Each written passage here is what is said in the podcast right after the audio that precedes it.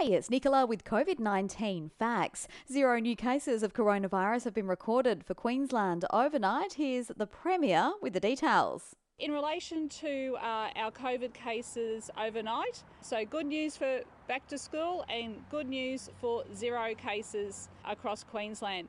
In fact, uh, our revised figures, uh, they do data cleansing and uh, we're actually minus five, so we're down to 1,056. So uh, we've never had to report that before, so we're very happy about that. And once again, 173,000 tests have been done, been done across Queensland.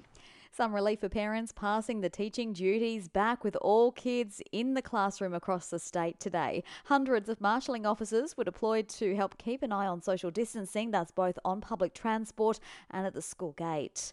The return of community sport is set to look quite different, with only one parent from each family to attend games, while grandparents will be told to stay away.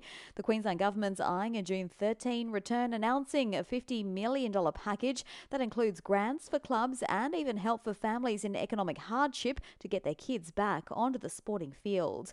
And the Treasurer says they've got no plans to make any changes to the eligibility criteria for the JobKeeper program. That's despite $60 billion budget mistake. Josh Frydenberg dismissing calls for the payment to be extended to workers who missed out and is instead talking up the positives. The good news for the taxpayer is that the government will now have to raise $60 billion less in debt uh, to, to pay for the various initiatives that we've announced during the global pandemic.